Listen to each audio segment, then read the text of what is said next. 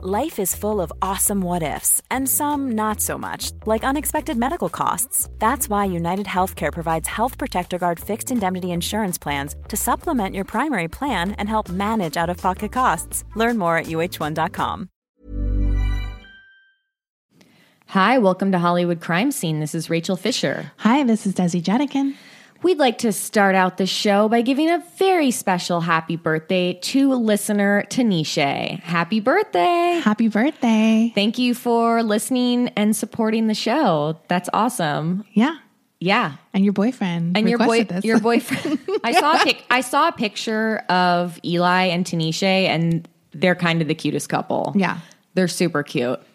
So he sent us an email asking us to give a special Surprise. shout out. Yeah. Surprise. Oh, was I not supposed to tell that? I, I don't know. well, I mean, obviously we wouldn't have known.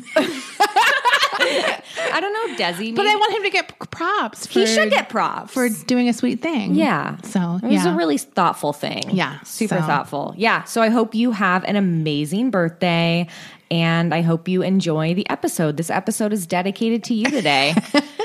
All right. Let's thank the people who donated over at patreon.com slash Hollywood crime scene this week. This week we had Shionin, Sarah, Alex, Julia, Richard, Thea, Jillian, Daniel, Van, Melissa, Misha, Leslie, Kat, Letitia, Mountain Murders, Lindsay, Vivian, Jay, and Jenny. Thanks, guys. Thanks so much, guys. Okay, Desi, this is another edition of our horror movies versus reality. And this week, I have decided to tell the true story behind the movie Open Water. I'm so scared. I'm Desi and I were talking about this last week to each other about how like this is literally one of the scariest movies ever made. well, it's literally my nightmare. Yeah. I mean, for sure. It's so it's pretty terrifying. If you haven't seen Open Water, it is an indie movie that came out in 2004. I think that's when it was like the wide release. Actually, it came out in 2003. I'm sorry. It came out in 2003. Uh, it, it, it initially was like doing the festival circuit. It, I actually was reading an article about how the directors, it's a husband and wife team, and how the uh, the directors were like getting all these rejection letters from all these different festivals. Uh, you know, they had some, they had an idea that like maybe it was because of like how low budget the film looks. Like it really does look like literally like a vacation camera, you know? Yeah. Um, but I think that adds to the eeriness of it personally. It makes it feel more real. Uh, it's not a found footage horror movie, but it can kind of feel like that just because that it's filmed on digital video. The movie is about a couple going on vacation and they are divers and they go on this dive and when they come up from the water their boat is gone. You've seen the mm-hmm. movie, right? I mean, the only thing that makes me feel better about myself is that I would never go on a dive. Yeah. That's like the only, it's like my fear, but I would never do what would lead me to that experience. I agree, but I'm still so scared of it. Oh, well, absolutely. Like- Because someone might force me on a dive. I don't know.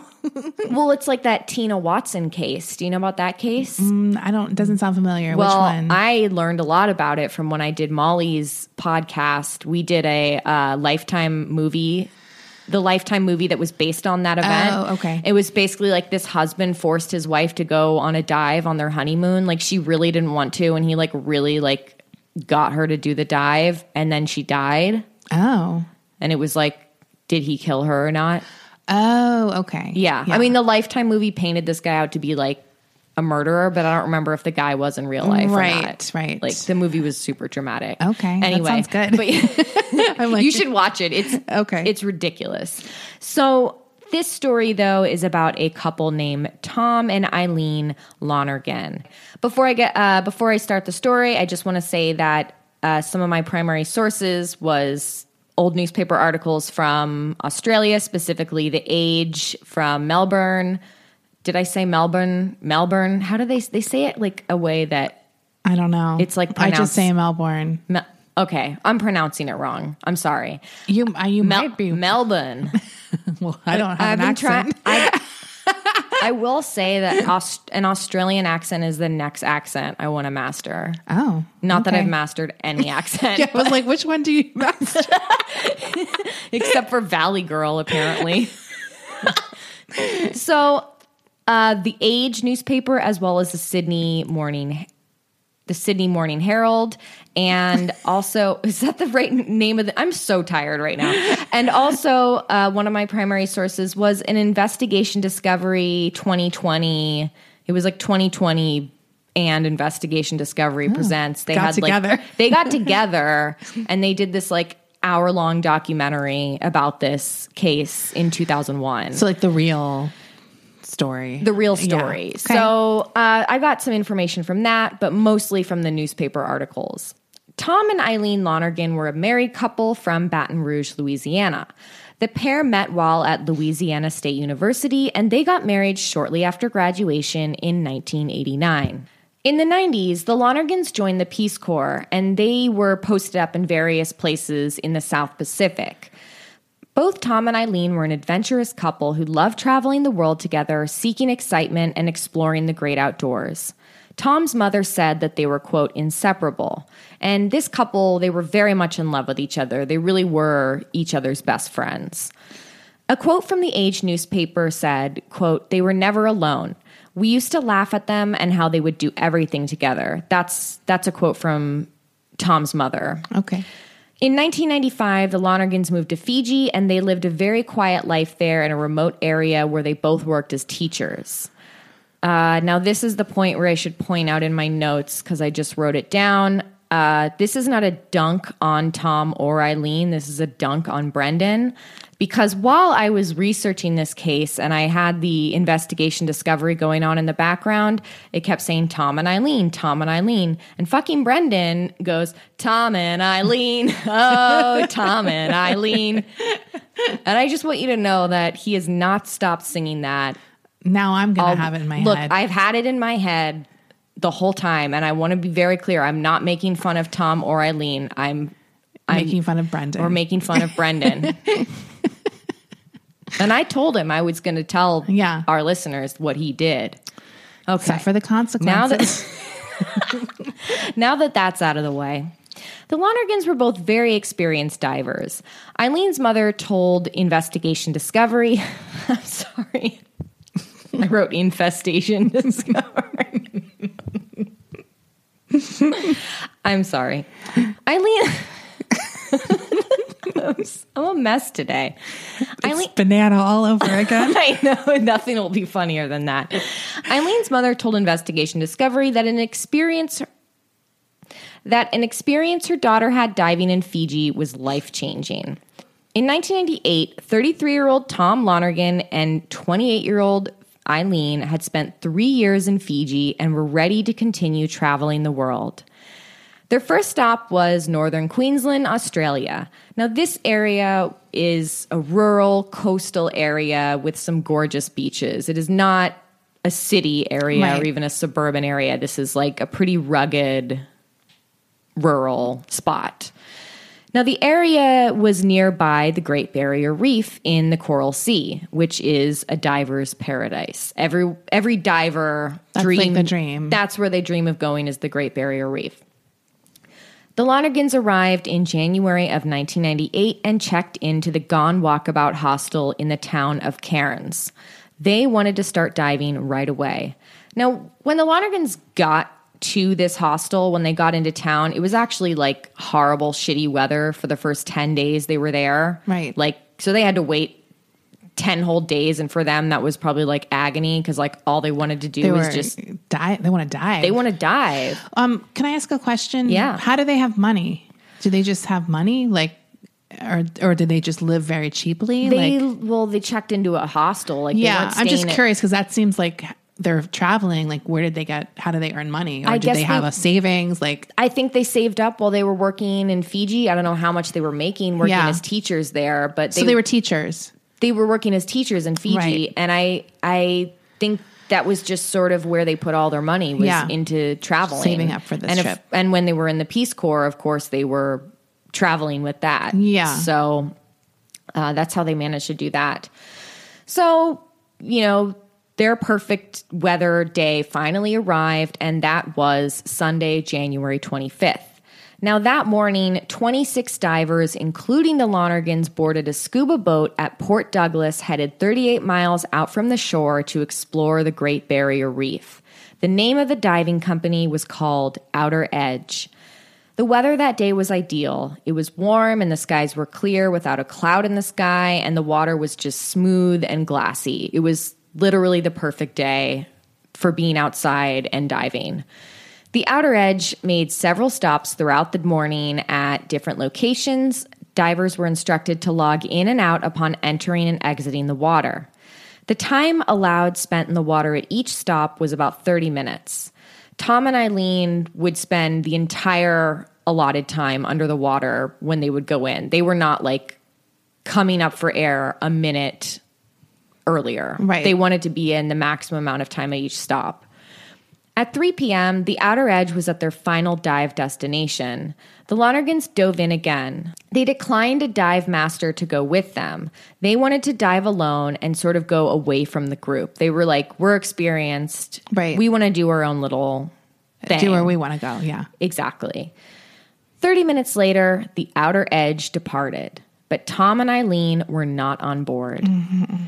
The scuba boat returned to the shore an hour and a half later. That's how far out there they are. Right. It is an hour and a half from shore by boat. Yeah. And though there were two pairs of shoes left behind, no one aboard the boat noticed or seemed to think anything was off about that. Not only were their shoes left unclaimed, but the Lonergans' gear was also left behind on the boat that day. Like their bags full of their personal Right. items, like their wallets, their IDs, Yeah.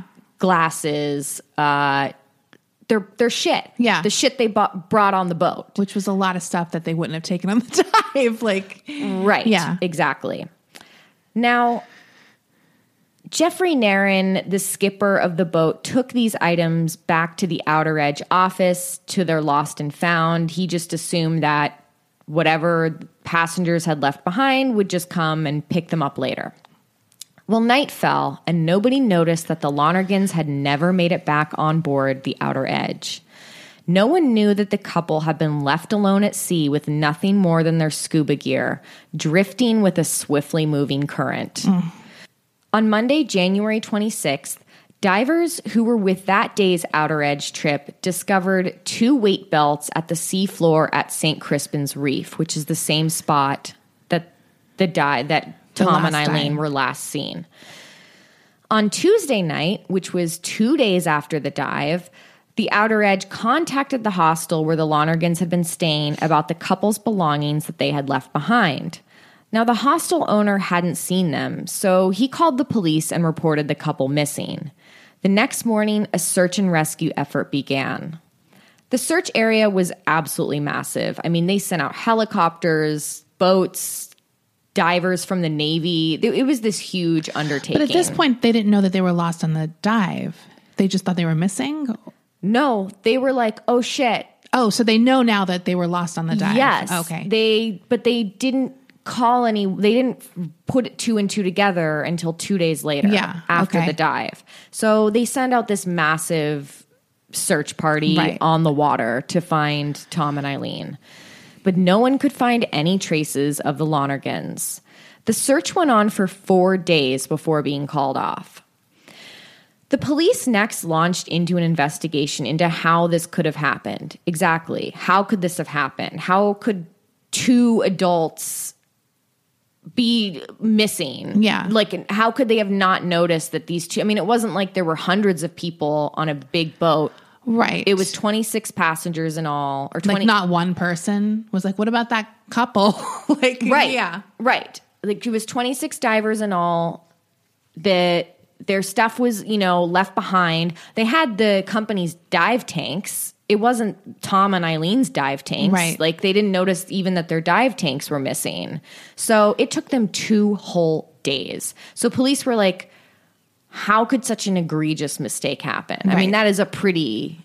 Well, especially because they had a system in place, right? Where they had to sign it off. They were supposed to have a system in place. Yes, they have a system in place where you have to sign in and out, getting in and out of the water, and also the outer edge and other dive companies are supposed to do a head count as Yeah. well. So why were they unaccounted for? About 10 days after the Lonergans went missing, items belonging to the couple turned up on a remote beach in northern Queensland. A fin was discovered with Eileen L written on it. A wetsuit hood and two buoyancy vests were also discovered, and so were two dive tanks. Most of the equipment that washed on shore was completely intact with no signs of shredding or damage, which would have indicated a shark attack. One of the items that did wash upon shore or that was discovered later was Eileen's gray and green wetsuit, and that did have some tearing on the buttocks, which could have indicated a shark attack, but it also could have indicated just wear from washing up against the reef or rocks or something like that. But there were no body parts that were discovered. This was just items. Now, by this time, speculation began to arise that Tom and Eileen had faked their own deaths. The circumstances of their disappearance seemed so far fetched to some.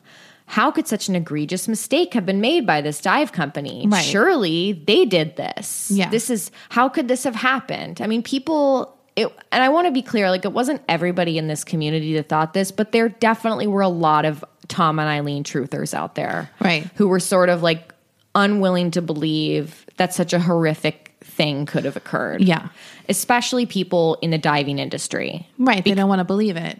They don't want to believe Yeah. it. They don't want to believe that someone one of their colleagues could make such a huge mistake or that you know this would scare off tourists Yeah. from diving. This would hurt their business. So there there definitely was a lot of whispering and sort of conspiracy theories that started popping up.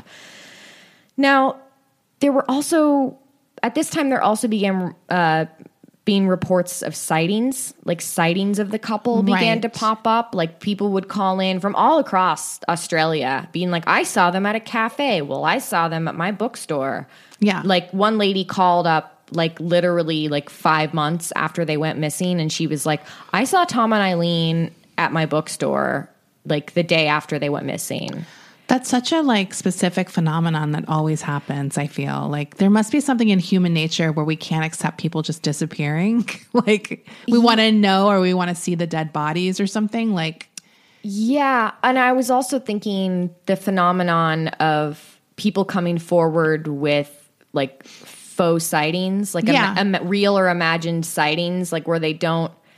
Well, because it's like you're looking for it, Right. su- subconsciously, maybe. So your brain fills in the blanks, like to someone who might kind of look like that person. Yeah. So you think yeah, that it's them? weird. Yeah, so yeah so there were all these like calls being made to the police but it was like it couldn't be verified that it was them now members of the diving industry suspected that the lonergans were alive had faked their own deaths to start a new life a local port douglas diver was quoted in the age as saying quote it's very fishy they didn't want to be found. If they had, something would have washed ashore by now. Something would have shown that they struggled to survive.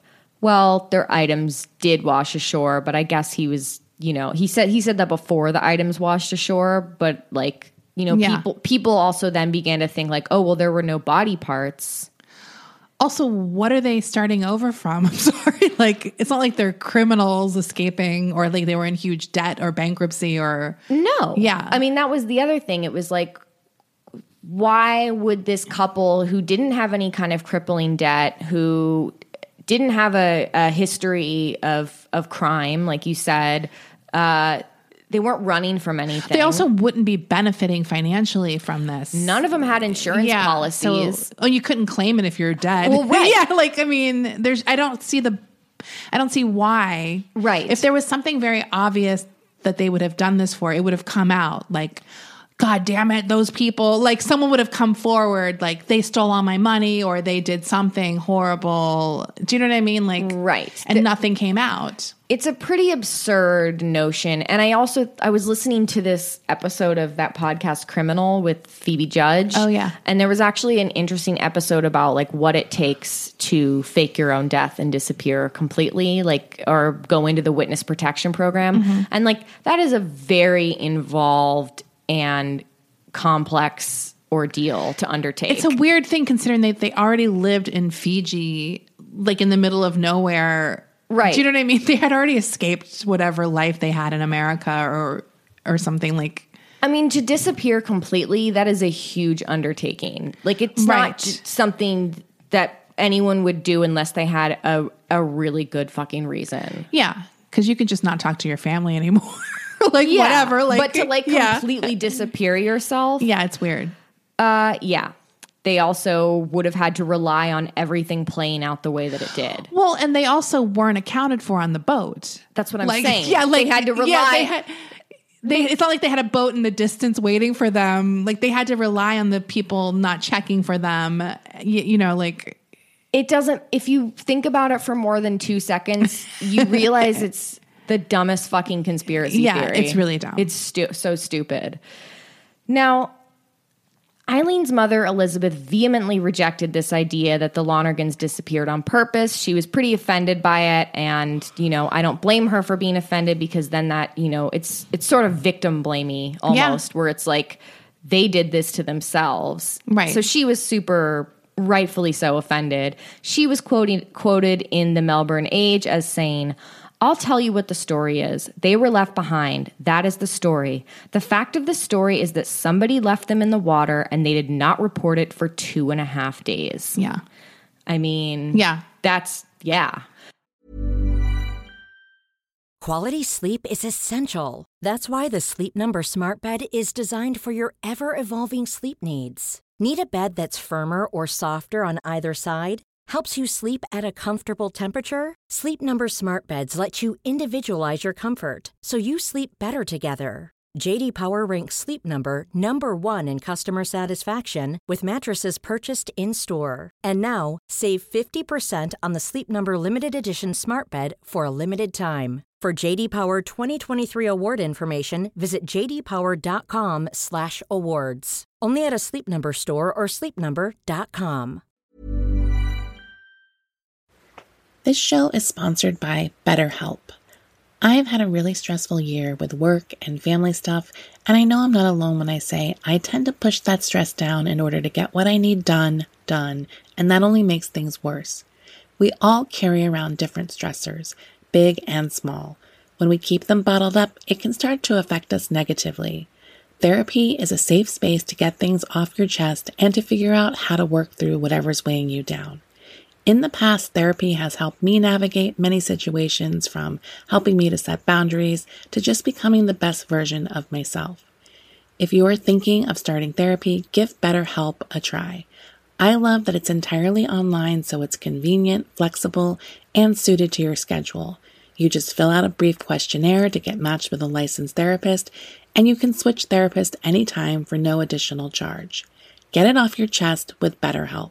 Visit betterhelp.com slash HCS today to get 10% off your first month. That's betterhelp, H-E-L-P dot com slash HCS. I'm the queen of starting a free trial offer and forgetting to cancel it, oftentimes being charged for months for something I'm not even using. If I asked you how many subscriptions you have, would you be able to list all of them and how much you're paying? If you would have asked me this question before I started using Rocket Money, I would have said yes, but let me tell you, I would have been so wrong. I can't believe how many I had and all the money I was wasting. With Rocket Money, I can see all of my subscriptions in one place, and if I see something I don't want, I can cancel it with a tap. I never have to get on the phone with customer service. They'll even try to get you a refund for the last couple of months of wasted money and negotiate to lower your bills for you by up to 20%. All you have to do is take a picture of your bill, and Rocket Money takes care of the rest.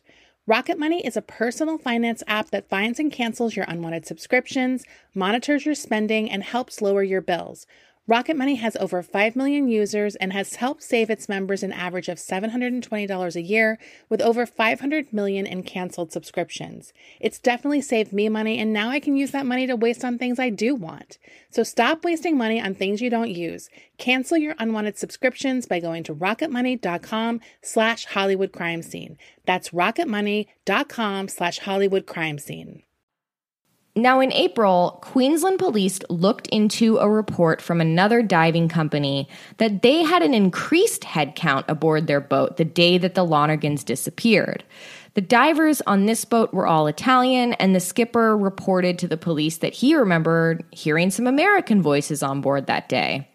But this theory didn't pan out. You know, this was just a Right. kind of going down the conspiracy road. Like, oh, could they have gotten? Is the reason they had the increased headcount because Tom and Eileen were on board Yeah. that day? But Yeah. that did not pan out or go anywhere.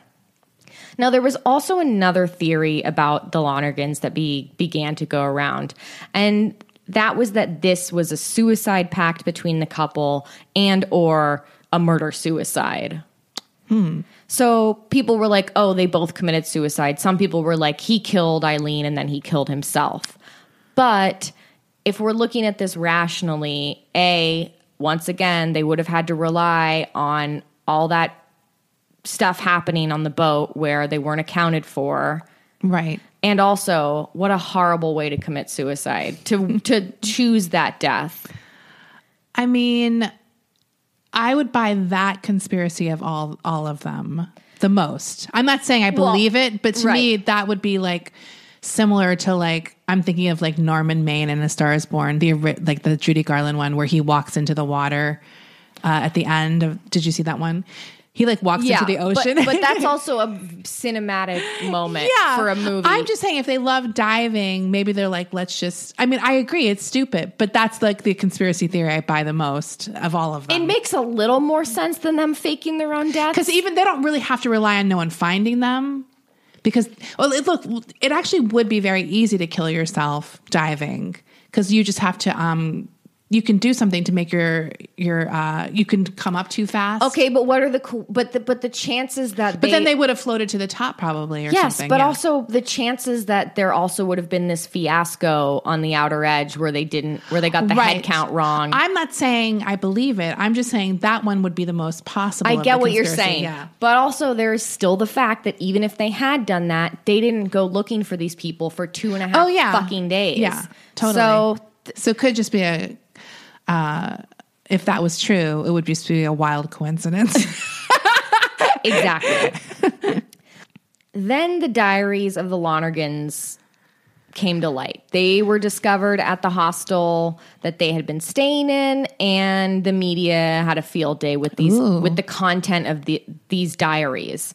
Now, this was obviously just added fuel to the conspiracy fire. In an entry dated August 3rd, 1997, Tom wrote, quote, like a student who has finished an exam, I feel that my life is complete and I am ready to die. As far as I can tell, from here, my life can only get worse. It was peaches until, and it's all downhill from here until my funeral. So people pointed to that and they were like, see, he was suicidal. Look, Intrigue. sometimes you just feel like shit some days and you write it Right. in your personal diary that no one's going to read or you think no one's going to read. Yeah. There could be a million explanations for this. or he was speaking like metaphorically that t- it was such a good It was a great day. or yeah like it, it's only downhill from here because it was so great to, today which doesn't necessarily mean that's bad Right. Yeah. Downhill sounds like, oh, it's all downhill from here. That sounds like it's easy, right? right but i can see i can see why it would spark that conspiracy Of course. Well, one, it was fueling to that, but these were also completely cherry picked yeah passages from their diaries that were being printed and circulated around. There was an entry written by Eileen that was dated January 9th, 1998, which was just a few weeks before their dive. And that said, Tom hopes to die a quick and painless death, and he hopes it to happen soon. Tom's not suicidal, but he's got a death wish that could lead him to what he desires, and I could get caught in that. So people really took that one. I mean, these are pretty. Uh, I have to say, like, not that I have a diary, but those are those are. I don't think that those are average en- entries. Do you? I think that Tom's could be average, but I did read a lot of angry people on Reddit boards and stuff who said those the, these statements were really cherry picked. right. I mean, sometimes you do write shit in your diary that's like you really don't think people are going to read it. I'm just I mean, maybe it's also like if you have a death wish, it's because you're an adventurous type. Like, Yeah. you don't care about dying. Right. And maybe some people do want to die young. Like, I do think that's a thing, especially if you're like an adventurous type. You're Yeah. like, I don't want to get old. I want to live life to the fullest and Right. then die. Like, And honestly, like I said before, even if they were, even if they just happened to be suicidal, I really don't think that they would have gone out this way. Right. I just don't think, knowing what we know about the boat, like missing the head count and not, or whatever they happened on the boat, like Right. Why did it would be a weird coincidence that the boat stuff happened? But I do. I don't know enough about diving, but I do think it's pretty easy to give yourself like a pulmonary embolism just by doing something with the breathing apparatus or coming up too soon. that's the bends. There's something else that I think you could do with the breathing because that's why I've always been scared of diving because I was like, I'll die. I know, because I'll- I will do everything wrong. That's that's why I, when I okay, I learned about the bends in like third grade, and I've been scared of no, like the bends is fucking freaky. like literally like I had a teacher. Maybe it was like I don't know if it was third grade or like sixth grade, but I swear to God, I had a teacher who like shook up a bottle of soda and then was like, "That's what happens inside you when you get the bends." It's so scary. Yeah. Because it's like, to me, I'm like, if I need to go up, I need to go up right, now. now. Yeah. I'm not going to do it in stages because Right. I'm probably panicking about Right. something like, I get so claustrophobic like on land. Imagine how claustrophobic I would get underwater. I can't even. No. It is literally the last thing I would ever want to do. like I understand it probably looks really beautiful underwater, but no thank you. I like the idea of it. Right. but it could never. no. You're not supposed to be underwater. And that's why you get the bends. it's I so just- freaky. It's not for me. The whole diving experience, and I'm sure we have listeners who are divers or who have dove before and love it. And I'm not denying that. I'm saying for us personally, right. that scares us. It scares me. That's very scary. I'm not adventurous in that way. I'm just not. I'm not into diving. I just know it. I can't. I can't do it either. I can't. They, I can't be trusted to follow the rules I- exactly. I, know I'm gonna panic. I know I'm gonna panic underwater, and I'm gonna like press a button or like turn a knob, and like it's all I don't like seeing anything where you're in a shark cage underwater. the shark's like banging the metal, Dude. I was like, "Are you kidding me?" I would be literally shitting in my wetsuit. There's no way. Like, I can't even imagine how scared I would be when I see those things. And they're like just bumping it, and the bars start bending. I was like, "What are those made of? like, how strong are sharks?" But you're but like even if you're not on a shark dive, it's like it's the ocean. You can't control what's going to swim up to you. I just can't. I've I already thought of a hundred things that I could can't. go wrong. I'm not going to do it. I'm not going to do it. Okay. Okay. So the families of Tom and Eileen were also very insulted that either the idea that people were spreading around that they were suicidal. Again, this seemed like they were they weren't focusing on the true like right. issue the of obvious this case thing. where it's like regardless of what they did, the the boat company still fucked up. yes. I mean, that's sort of the the, the ultimate truth. they were upset because this was shifting the blame from where it should have been and putting it on the victims. yeah. So, a quote from Eileen's brother he said, I know my sister. My sister is not a con artist. I know she would not kill herself. Now, at this time, the 1985 disappearance of Baton Rouge resident Milton Harris piqued the interest of the police. Milton had faked his disappearance in Cook Strait, which is in New Zealand, to collect on an insurance claim. And it was said that Milton Harris belonged to the same church as the Lonergans, and that maybe that they had staged his disappearance. But Eileen's brother refuted that claim. He said, quote, Eileen and Tom have lived out of the country for two years. They are not a member of any church. But obviously, when people heard that, Right. there was this case from, you know, almost 15 years prior where this guy who just happened to be from Baton Rouge. They're like, oh, Right. I bet he knew the Lonergans, but that was not the case at all. Now, not everyone in the diving community of Port Douglas bought into the conspiracy surrounding the Lonergans' disappearance.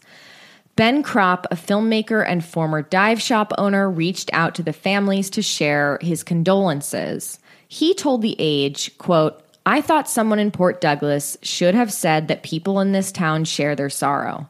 They died and almost certainly were eaten by a tiger shark. Wow. he was certain. whether whether dead or alive at the time they would have gone through a terrible and frightening ordeal really frightening and i'm annoyed that some people are trying to shift the blame on them by these crazy rumors of them faking their deaths in july of 1998 two fishermen on a boat 90 miles from where Tom and Eileen disappeared discovered the dive slate of the couple and it had a haunting message. now, a diving slate, for those of you who don't know, it's basically like a little whiteboard, but you can write underwater with it and to communicate. to communicate with other divers. This is what was on the dive slate. I'm scared. You should be. to anyone that can help us, we have been abandoned here on Agincourt Reef, 25 January 1998, 3 p.m. Please help us, come to rescue us, or we will die. The slate was dated Monday, January 26th at 8 a.m., meaning that Tom and Eileen had survived the night drifting in the water. The coroner, Noel Noonan, concluded that the Lonergans died from exposure, drowning, or shark attack. That was the official cause of death. An inquest into the Lonergans' death began in September of 1998. In court at the inquest was diving expert and documentarian Ben Cropp. He testified that he believed the Lonergans had been attacked and killed by tiger sharks. A wetsuit that had been discovered was also presented because that was the one that I said before that belonged to Eileen and it had the tearing marks on the buttocks. This is a quote from Ben Cropp. My personal feeling is that they were taken by a tiger shark in the first 24 to 48 hours. Dead or alive, you wouldn't last too long out there before being eaten by a shark. Ben Cropp also said that, quote, dehydration and despair, those things would have killed them off. The inquest revealed that the Outer Edge had reportedly failed to conduct headcounts at dive sites in the past. And that was, you know, heavily like, okay, yeah. this has been a problem before. Yeah. Diving instructor Greg Purahu had originally told the police that no headcount had been conducted the day the Lonergans went missing, but later he changed his story. But he wouldn't give an explanation as to why he changed his story. Richard Triggs, who was a diver that day on the outer edge with the Lonergans, told the court that he had not witnessed any head count being done that day. It was discovered that the Lonergans had arranged to get on a bus at the marina in Port Douglas following their dive with Outer Edge. Now, the bus driver told the manager of the bus company, a woman named Corinne, that he had looked everywhere for the Lonergans, but he couldn't find them. So when he got to the marina to pick them up after their diving trip, Right. he couldn't find them. He actually went the extra mile. He looked around like in the local cafes and shops. I don't know how maybe this was like some kind of this was like a prearranged shuttle bus, I guess, going back to the hostel that they had paid or that they were going to pay for Right. and whatever. They had ordered this bus. He couldn't find the couple, so Corinne telephoned the Outer Edge office and spoke with a man that she believed to be Jeffrey Nairn. She said to the court, All I can say is the response I got back was that it was okay for our driver to leave without the couple. Hmm. So the Outer Edge knew that the, this couple was absent for their bus ride. Right. Corinne told the court that the man from Outer Edge didn't identify himself as Jeffrey Nairn, but that she recognized his voice to be his. Alex Corlane, who was the teenage son of Tom Colrain, the owner of Outer Edge, told the court that he had found the diving weights that day. Alex said that he brought the weights to Jeffrey Nairn and that he told the boy, quote, That's great. Go back and see if you can find any tanks. Jesus. So he didn't take that to be like, oh, that's weird how those diving weights get left behind, or why were the diving weights Right. And all of this gets extra annoying knowing that they survived at least 24 hours. Yes. It's infuriating. Yeah. Senior Crown Prosecutor John Bailey said, quote, The outer edge has had a slipshod, devil may care attitude. No systems had been established as to who was responsible for what. This led to a tragedy of errors. Counsel for the outer edge played up the conspiracy angles to downplay their client's responsibility. Now, Jeffrey Nairn, the captain of the Outer Edge, was charged with manslaughter, and the trial began the following year in November 1999. But Jeffrey was found not guilty. However, the Outer Edge was fined for negligence, and that company ended up going out of business, which, Good. I mean, good. At Yeah. least they faced some kind of consequences. Um, and you know, there was actually, as a result of this case, there were actually new regulations put in place within the diving industry in Australia. I mean, as there should have been. Like, I mean, that seems like such a basic one, but I can see how that gets slack. Like the head count stuff. Well, it's like uh, someone I saw on Reddit pointed out, it's like everyone's running around, or uh, not running around, but everyone's on the boat in the exact same outf- outfit, basically wearing scuba gear. Right. And it's like you can confuse people, and people are moving around. And I saw this one diver wrote that like now basically or at least in their experience diving like everyone had to remain seated and completely still on the boat during the head count Yes. I also think, uh, not to blame them, but because they went off separately, like they probably were just used to everyone staying with the, the dive leader. And it was easier to keep track probably that way. But the minute you knew someone was going separately, you should have been more on top of making sure they were. Do you know what I mean? Like, Absolutely. I I mean, just the amount of balls that were dropped here, Yeah. by the outer edge. Like, I mean, it really was. I just think you go so many years without anything happening and you start getting slack. Like Right. everyone does that in every part of their lives, but we're not responsible for other people's lives, so it doesn't really like make a difference necessarily. But in this case, it's like that's all you have to do. Like right. You're you're you're the you're in charge of this. This is your company. You need to like ensure everybody's safety. It's definitely one of those things you can see too, like employees being like, "Oh, sh- you know, oh, Mr. Stickler." like, do you know what I mean? Where it's just kind of like, oh, like we have to do the head mm-hmm. count. Like nothing happens. Like I don't know. I could just see how things like that just stop being done. I mean, look, I'm sure this Jeffrey guy felt fucking awful. But to me, the bad thing is what they did afterwards. Like, I can see like something like that happening. I'm just surprised that nothing alerted him in his brain. Like nothing, like no, like light bulb went off. Like oh, oh, maybe these are connected. Like Right. Maybe- like there's a lot of ch- play. You can have a fuck up. I can see how that might happen. But then there's all these other times that you could have realized it. Right. But there was no procedures. Like you were never curious. Like you knew those people were on the boat and now they're gone. They're not, their stuff is left behind and they're the ones who aren't getting their bus.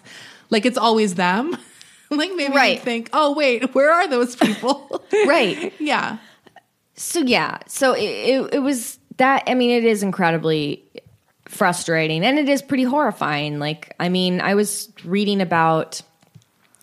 I was sort of reading about like what it is to like what happens when you're lost at sea, and look, it does not sound fun. I I always the thing that makes me freak out with that movie is thinking like, what would I do? Right. Because you'd probably just want to die, but you can't like force yourself to like drown. It's do you know what I mean? Like, so you, I can see you wade for a while and float or whatever, but they didn't even have any floating devices, right? Like, No, they were just uh, they had their their vests which were buoyant and Oh, okay. their wetsuits which were buoyant. so that helped a little, but Yes, it's still exhausting. But you're still exhausted. You're still dealing with and you're in the sun. You're in the full sun. You're sun. directly in the sun, in the hot, hot. And in the, at hot night, sun. it probably gets cold, And then you're- then you're just fucking at, in the water at night. It's so fucking scary. You're freezing cold at night. You're delirious. yeah, You're dehydrated. So you, some people start hallucinating. right. You know, uh, you're probably starving too. Well, of course. Yeah, I mean, I would be very hungry. I, I just think it's such a nightmare. I can't even, I can't even imagine what I would be doing. You're just nonstop scared. You're nonstop. You that must be so exhausting. you can't catch a break. It looks exhausting. yeah. and you can't. You're just like waiting to die. Right. It's so awful. It's really awful. I feel really bad for the fate of this couple. I mean, I think the thing that's scary to me about the movie is that you get to see their experience. Yes. And you don't, obviously, we don't have their experience. Right. We don't know what happened, Right. really, like, or what they went through. Right. We can guess. So in the movie, it's so scary because we actually see what they're going through. And you forget that it's not them. Like, they did such a good job with this movie. It is so like it is so it feels like you're there because like you even kind of get nauseous watching it sometimes because the camera is like right in the water, so you're like bobbing up and down Yeah. with them. yeah.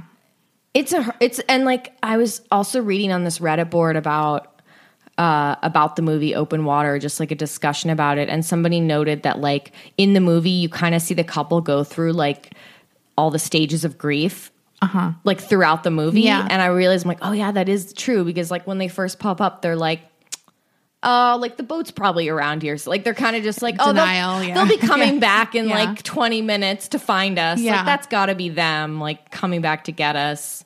It's so. I watched it again last night. Like I had already seen it before, but I watched it again last night, and it's like my palms sweat thinking about it. Yeah, if you uh, haven't seen Open Water, it's on Amazon. I recommend it if you like horror movies or even if you like survival movies. Yeah. Um, or just like indie low. This movie was made for like hundred twenty thousand dollars, and it made a shit ton of money at Yeah. the box office. So it was a big success. If you if you like. I, I recommend it. It's very there's no gore in it. There's no blood. Like it's not. It's just tense. yeah. Like, it's scary. okay, this might be a very stupid question. and I'm, I'm regretting already asking it. Desi, we only ask stupid questions. Was there an open water too? Oh my god! Thank you, thank you for reminding me. That's what I want to talk about. Okay. Oh my god, how'd you know? because I had a vague memory of it, and, I, and I remember thinking that's stupid. Desi. Okay, so the thing about Open Water Two, because I was like going on a deep dive about this movie, no pun intended. Right. but I was reading like how you know the the directors of Open Water they have n- they have nothing to do. It's just in name only, Right. You know, and they got whatever they got money for lending the name. But Open Water 2, I watched the trailer of it. It is the most insane premise ever. And if you don't Okay, so here's the premise of Open Water 2. It's like a bunch of like irritating hot young people Right. on a yacht and like everyone's like jumping in the water and then everyone's in the water like they're they jump in the water off off this yacht and then it's like oh no no one put the ladder down so and they can't climb up the side of the yacht because it's too smooth and slippery Oh my so god! So that's why they're stuck in the water. It's like they're so close but so far. And I'm watching this trailer, I'm laughing my ass off. And then it goes halfway through the trailer, and my baby's on that yacht. and then it cuts to like this close up shot of a baby going, eh, like, the baby needs to throw a rope over or something. dude, it is.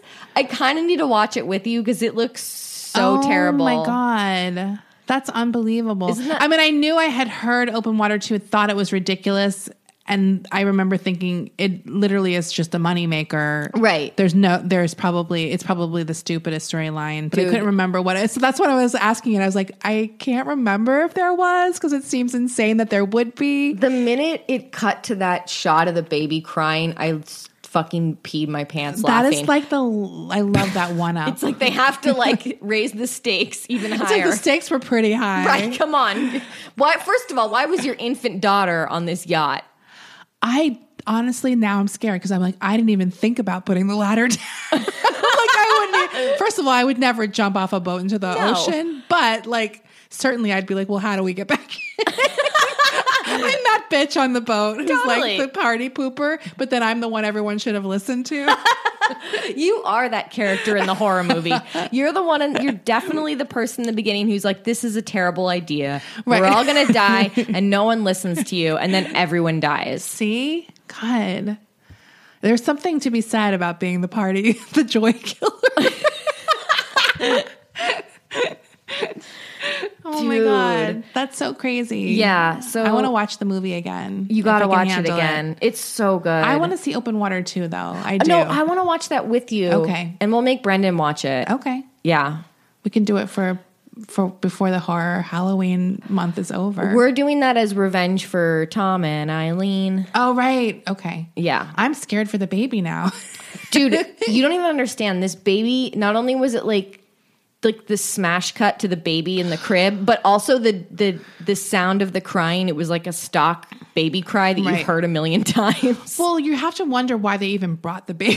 That's what I'm saying. Why was the baby on Would you ever bring a baby on a party boat? I mean, it's so irresponsible, dude and like the first like half of this trailer is like all of them like partying and like making out and like getting drunk and stuff Right. it's It there's seems very no inappropriate, reason for this yeah. baby to be on board except for the punchline.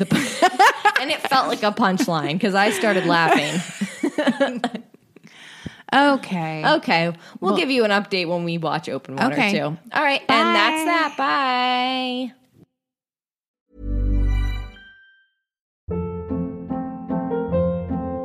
Hold up. What was that? Boring. No flavor. That was as bad as those leftovers you ate all week. Keke Palmer here, and it's time to say hello to something fresh and guilt-free. Hello Fresh. Jazz up dinner with pecan-crusted chicken or garlic butter shrimp scampi. Now that's music to my mouth. Hello Fresh. Let's get this dinner party started. Discover all the delicious possibilities at hellofresh.com.